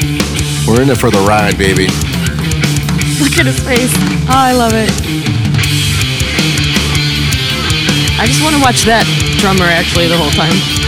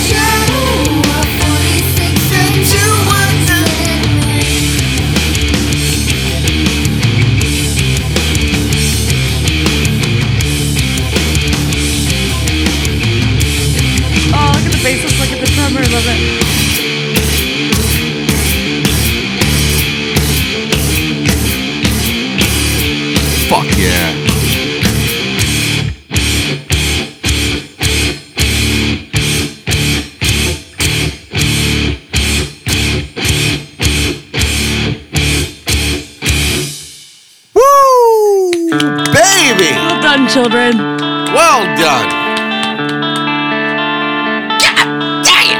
That it is a so. That's a good group of kids right there. Oh yeah, absolutely. If I was their parents, I'd be like bursting to at the seams. I'd be with like, "That's pride. my boy!" I'd be like, "Did you see him drumming? Oh my god!" All right, guys, we're gonna do a segment here. We're gonna do a segment segment here uh, that we just started last week. It's called "What's on Your Mind," Facebook style. My. When you're on your phone and your ass on the couch. Take this pic and post it. Yeah. Your friends will put back. Cause there's nothing to it. And Facebook asks you so. What's on your mind? I, I haven't seen any of these yet. These are the best memes. The best. No, that's we already did that last week. What are you talking about? All right, I go up like that. All right. Jeez. All right, here we go.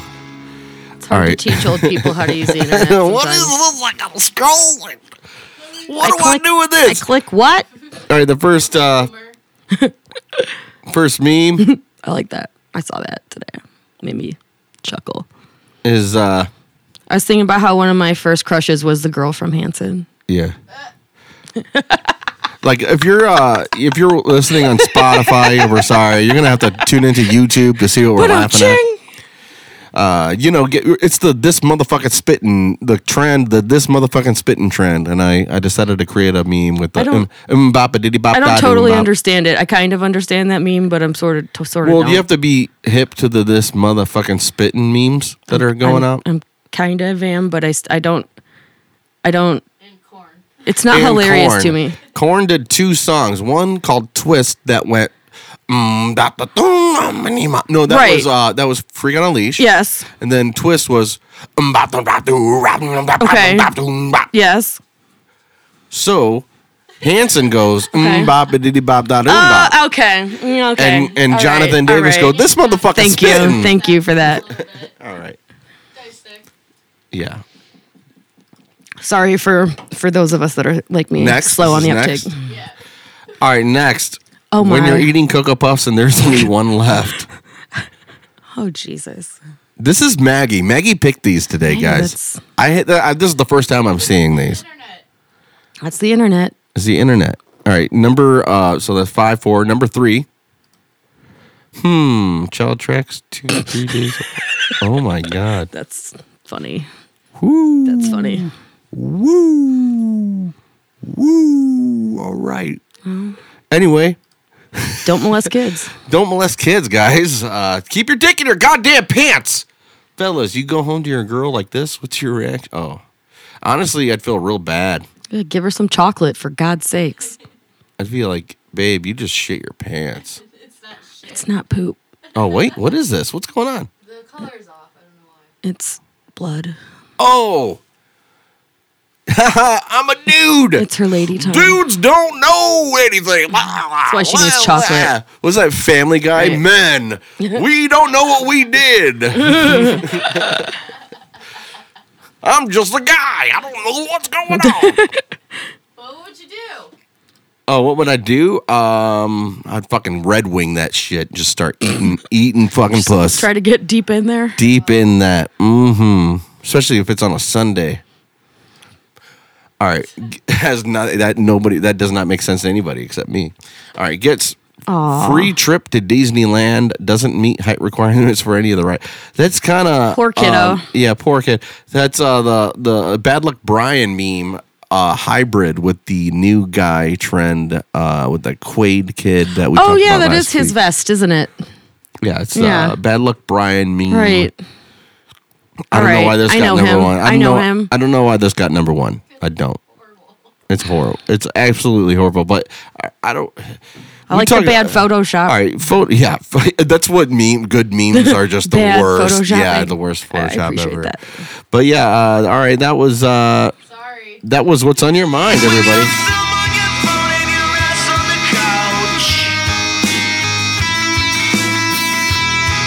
Love the Pixies. Well, I love this song by the Pixies. Well, yeah. Well, this is the. And there's nothing to it, and Facebook asks you so. What's on your mind? And they still ask you that. That's They the do. thing. That's the thing. What's on I your like mind? that.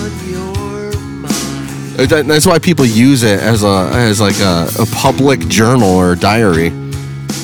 I love it when people are like, people go, "Oh yeah, people just don't know. I'm doing my own thing now. Fuck you and fuck your things and uh uh uh you know who you are or something." Are you talking about how like toxic was the most overused word on social media in 2019? Like everybody's toxic and Oh, stay yeah. away from me if you're toxic. That is Kind true. of- That is it's like- I feel I'm so tired of hearing about it. That's funny. I didn't even realize that. feel that way. I feel that way. Toxic. Everybody's so toxic. I actually it can a- possibly be that I don't I have am- good social skills and that's why I can't get along with anyone. Hey man, I've been doing good, guys. Anybody that's watching this that knows me on social media and Facebook, they know. Rob, you've been doing really good, Robbie. Why do you have to do good though? Be you. And if your friends don't like it, don't well, that's don't no- be my Facebook friend. I It feel like It doesn't matter. Here's or the thing. unfollow me if it if what I say on Facebook is Yeah, well, I do care. bothersome to your echo chamber. I know. Here's the thing. It's it kind of goes to. I do care what people think. Ag- Again, I do care what people think, guys. I do. All right. I'll be right back again. Sorry. She's got to take a phone call. She's got to talk to her agent. A busy woman.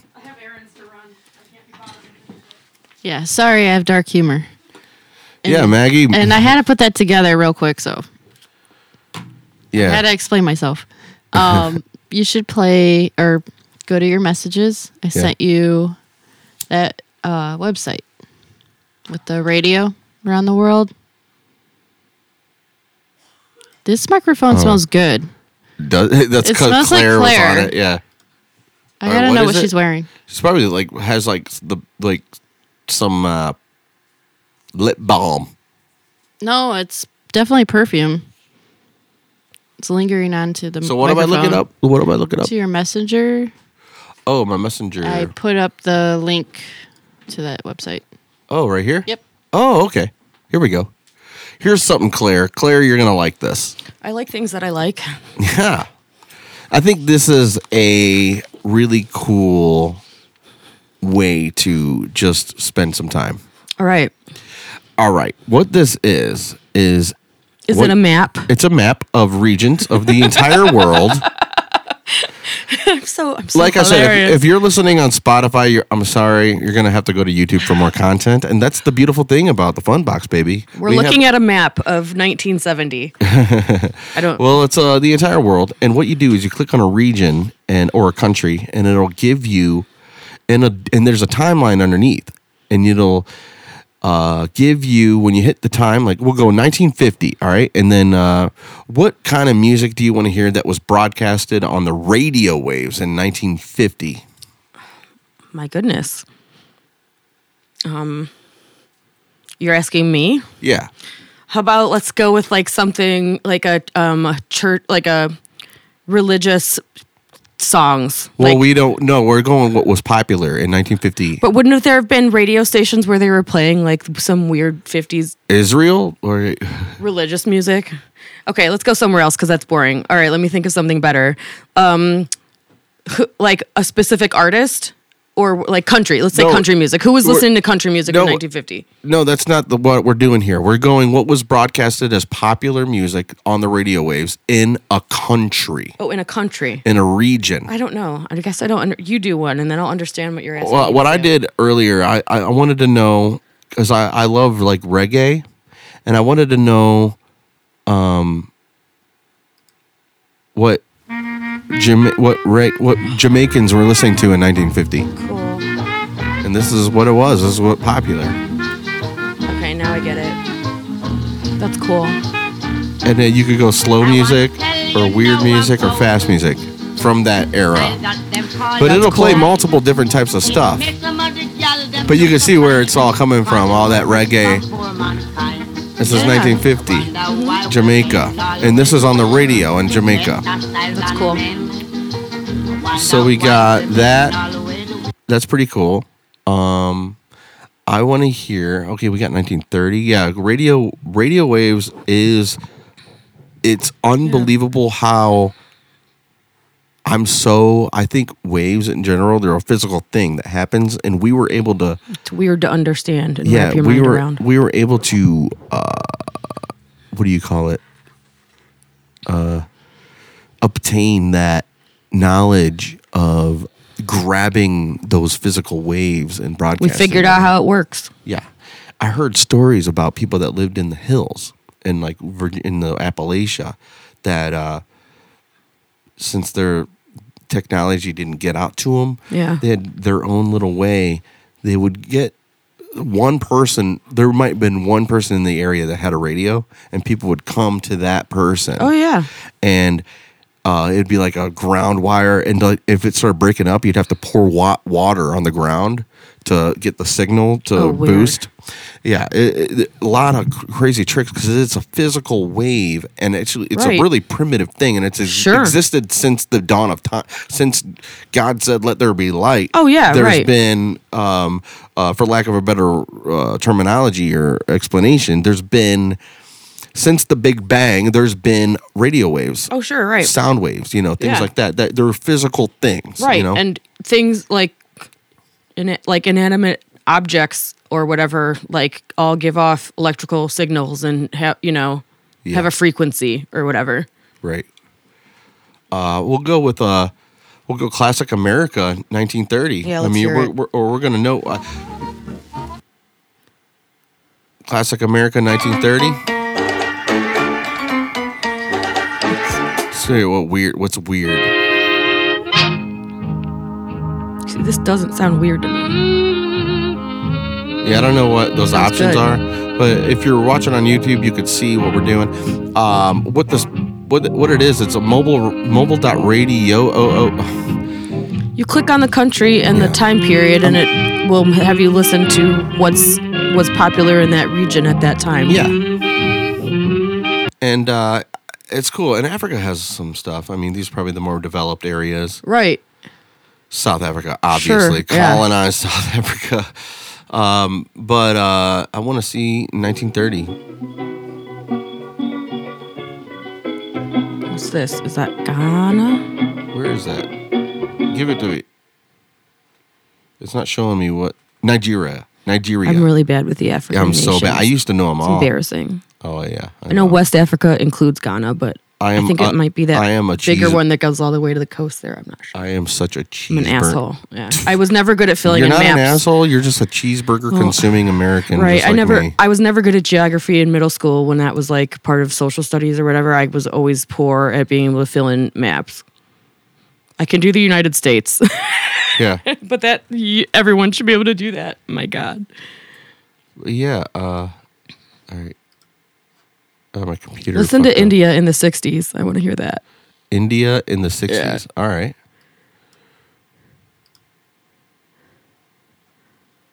I want to hear some Ravi Shankar. Oops.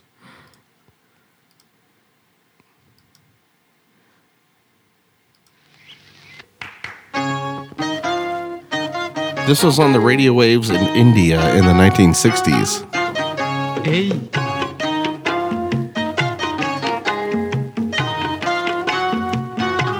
Can hear a little bit of some Beatlesy. শোনো রাগ করবার আরো যে কত সময় আছে যে পড়ে অনেক আশার এইটুকু ক্ষণ খুশিতে দাও না গো ভরে রাগ করবার আরো যে কত See what was, সময় see what was fast. Oh, that, that's what that is what's fat. Okay. All right, whatever. I don't know what I don't know how to work this website yet. We'll figure it out. It's out. interesting though. But yeah, that's what, That's cool. yeah, it's a little thing if you want to spend some time uh, on. If you need to waste some time on the internet, Yeah. if you're not doing enough of that, But yeah, uh, how much time we got now? Here for an hour and forty-two minutes. We're gonna. I guess we could wrap it up. Uh, Claire. Yes, thank you. Robert. We did touch on all that. Touched on all this pretty much. yeah, All this. crossed off the list. You want a sticker? Yes, naturally. And Give grab yourself a sticker. I'll put it on my caboodle with my most treasured other stickers. Like I said, if you see this anywhere, you know where it came from. I heard there's a GetGo station that has this on there. I like that a lot. But uh shout out to all my past guests. Shout out to anybody that subscribed. Uh the last subscriber, I don't know.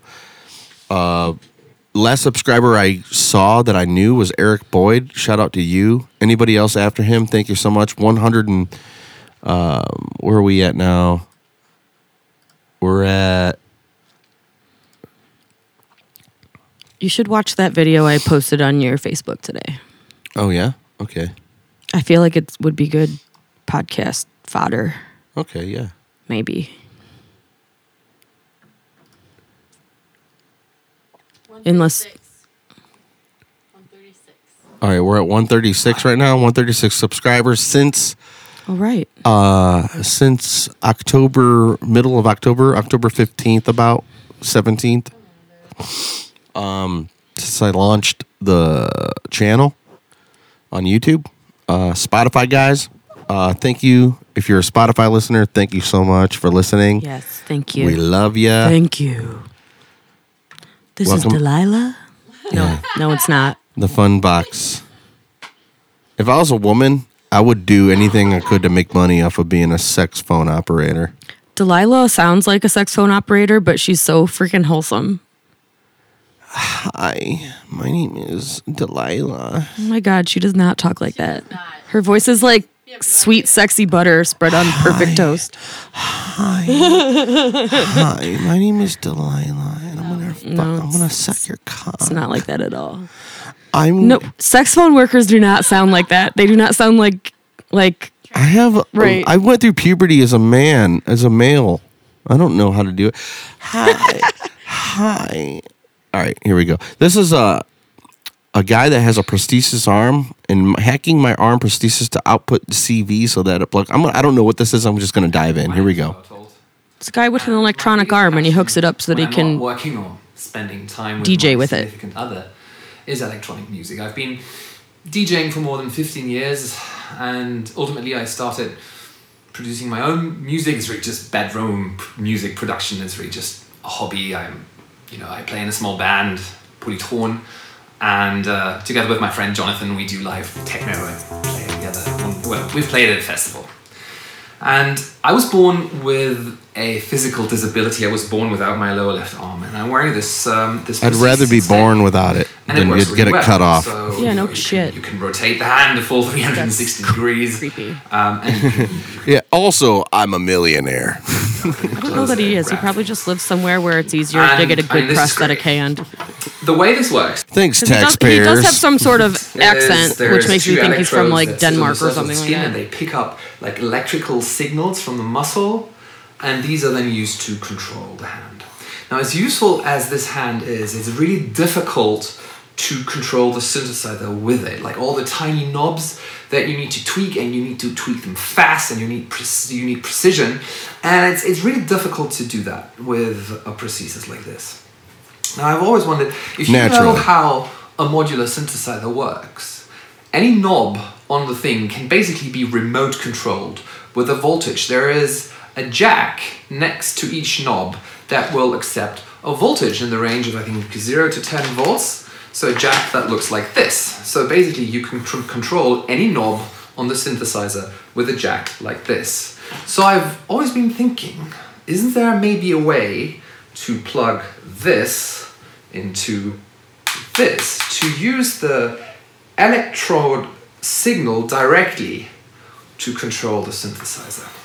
And I had a little bit of time last year and I started working on this uh, project. And you know, I'm not an engineer. I'm just a psychologist. I'm I know a a little bit of one-armed DIY. man. I can use a soldering iron. Um, but you know, designing a circuit like that is, is difficult. So if you want to fast forward a- a little bit, he's basically just going to talk about how he has friends that do electronics and they helped him make this circuit board that can communicate between his arm and his soundboard. And he made like a remote control for the soundboard out of his prosthetic arm that's controlled with his thoughts because it's you know there's like sensors on his arm that sense the very mild output of his nerves because obviously you know our nerves are le- electrical signals when they Yeah. send a signal so yeah if you want to like fast forward to about that part he's it's he's talking about how he hooked it up to the arm there this on.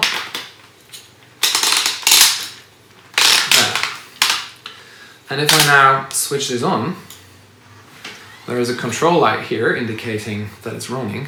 This And is the really cool there is part These two like, blew my LEDs mind. up here that indicate the CV output that the device reads from my muscle signals.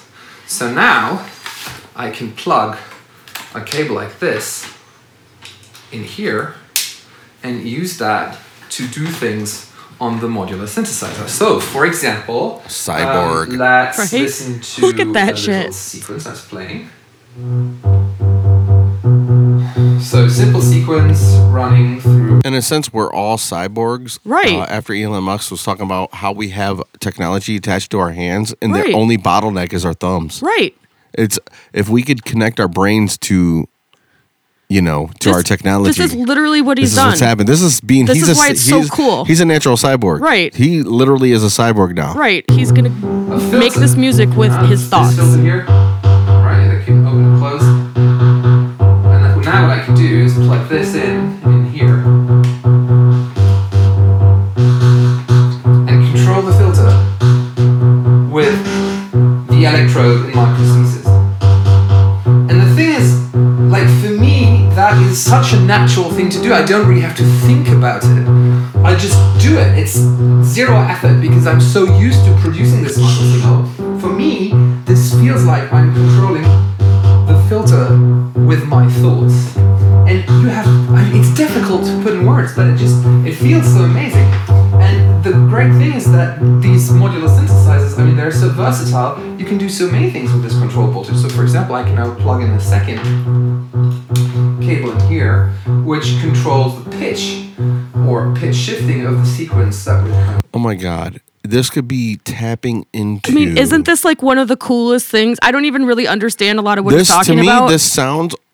I mean, right now it seems like this is like, oh, what crazy new age weirdness. No, this seems like we're gonna look at this soon as Oh my god! I remember when a guy put a thing up to his stub and was controlling music with his mind. That was the beginning of uh, uh, us Of- connecting of- with. Uh, of thought. Um, what do you call it? uh, Flow, like flowing thoughts. Um, you're managing. stream of consciousness, poetry, and things like that. You're managing managing the physical DJing. world. You're managing managing a digital world Right. with your thoughts. But like, yeah. But yeah, like, So, move this, crank the offset up a little bit. There, do you hear that? So the pitch will go up, so I can now open the filter. He's doing it with his mind. Or change the pitch. So, um, everything we need for a little modular jam.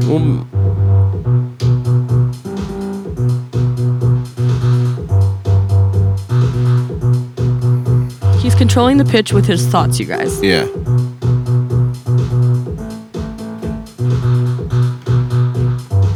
Well, I still obviously need need a lot of practice, but um, okay, this is the sure. But fuck, So dude. what is he? So he has things connected to his brain right now.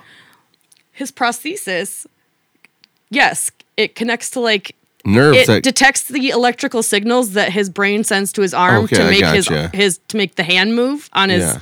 Artificial limb, and he's using those same electrical signals to control the various aspects of the music instead of the various say digits on the arm. All right, I'm gonna assume this guy learned this stuff. I mean, you you don't need both hands to be the smartest person in the world. No, but, here I just go. mean like think like he basically had the problem, which is my left hand doesn't have good enough um, articulation to be able to make these very subtle movements that I want to make when I'm DJing, and he's like, okay, I'm going to reroute it instead of like needing the hand to do the motions. We're just gonna instead of rerouting it through my fingertips, we're gonna go directly from the output of the nerves in my arm Great. like so it like how he Obbity, would obbity, normally obbity, when he normally obbity, is going to grasp a, a mug and he needs to use his left thumb to you know put pressure down now he's using that idea of using the pressure in his thumb to change the pitch of the music like it's it's of blowing my fucking mind to think about prototype, it Where it's still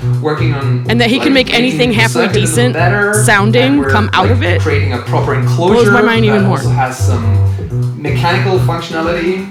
Um, so yeah, I'll keep you updated and um, please keep See where this goes. right he needs to start a YouTube channel. I just like, isn't that sick? Like, isn't Yeah, that like? I know you can probably appreciate it because you understand how a soundboard works. I don't, but it's still amazing to me. But like, wow, just I- wow, I know how a soundboard works, but not what he's working with. right? But you can probably understand the concepts that he's talking about a little better than I can, even with my rudimentary understanding of No, electronics. you're pretty much understanding everything I am right now. I, I think it's what I, what it is is like I get so overwhelmed with the fact that he has a, a circuit board attached where his hand should be. right? Like And- that looks cool. It's a movie. Sh- it's out of a movie, man. It's cool. But this is uh Elon Musk was talking about Right. this, and he was saying how w- AI intelligence might get too uh, advanced for us to. And the only reason to battle AI is if we could. I've watched Battlestar Galactica. yeah, as if we could somehow, if we could somehow be as fast as them. The thing Oh, yeah. AI doesn't have that we have is uh, we. Yeah, AI we is can we can process random AI is moments logic. in our lives that aren't pre-programmed.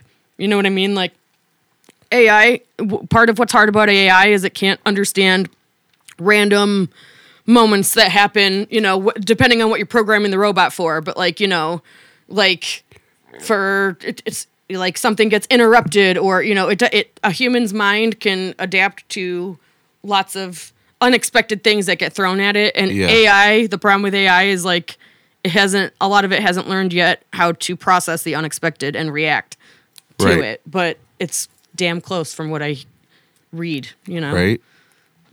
That's awesome. Battlestar Galactica, it could happen at any moment. You should be more worried about the computers t- turning against us than coronavirus, just saying. Saw it, it was like, the, like when it when it hits like that standard American jock, he's gonna be like, "Ugh, got a coronavirus. All right. Anyway, uh, yeah, I got it. I, I, I, I, they said I had the coronavirus. Uh, now I, I don't have it anymore because I, you know, I don't know, ate a fucking cheeseburger or something. Mm, cheeseburgers. We keep talking about cheeseburgers, and that is my favorite food. that is, uh, I'm on a no carb, no well, and paprikash.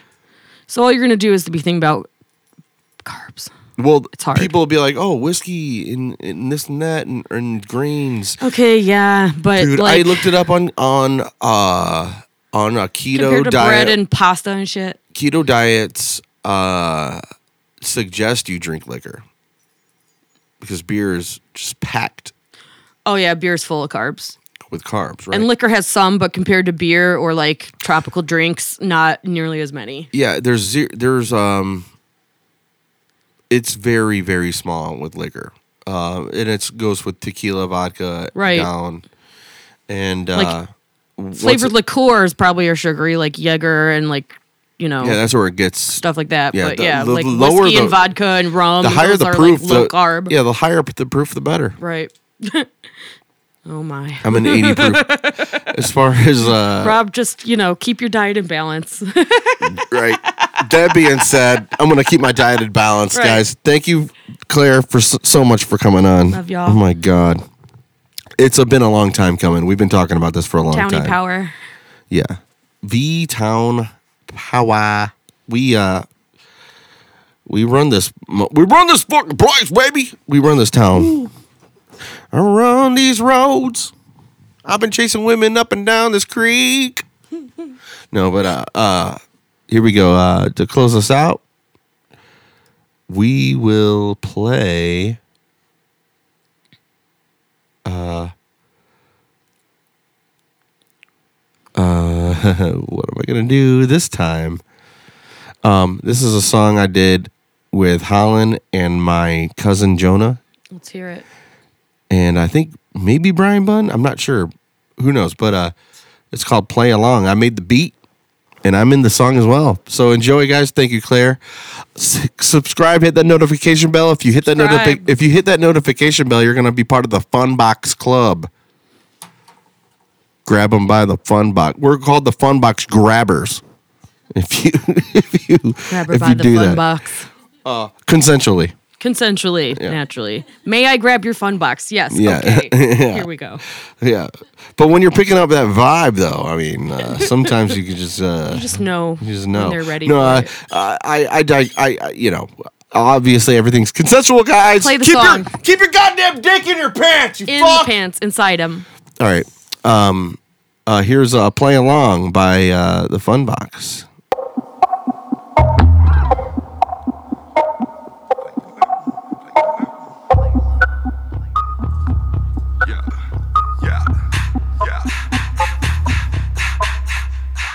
Play along, I pretend to walk. Can you the thing I was talking about? This is Holland Huff Yeah, but I'm right here. Beat, but about that beat, I got a one, two. Still cut it up on that low anchor lane. Smoke criminal, now my shoot in my face, slow motel, going a fucking throttle, hitting them way, gonna ramp in the house, bow. Love some, but I found more. Long road, but I'm going for it. Fuck yours, I still got my, I can still get home, swinging on fires, I'm fine, I can do this, yeah. I'm flying out, ain't got too high. Burn it all out, I'm a fire, yeah. I ain't got the walk, but I made it here. What you float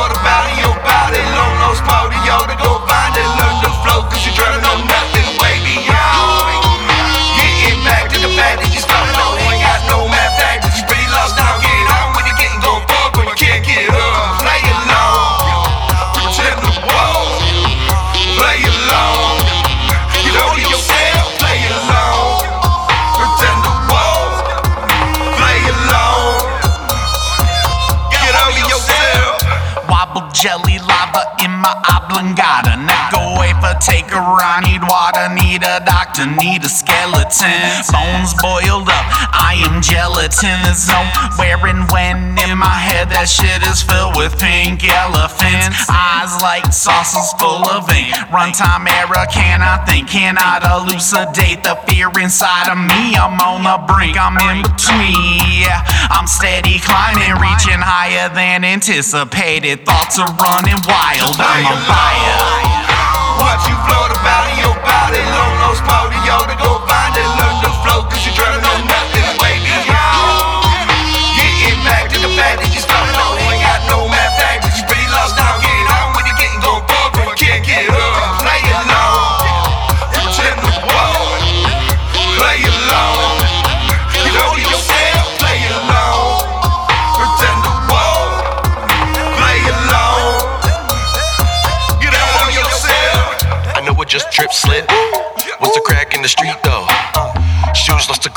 kicks, cuz I was singing them high notes. The lady in the red lipstick, uh, giving me dirty looks. Put a shade on a trick, read, read, read, read it in the book.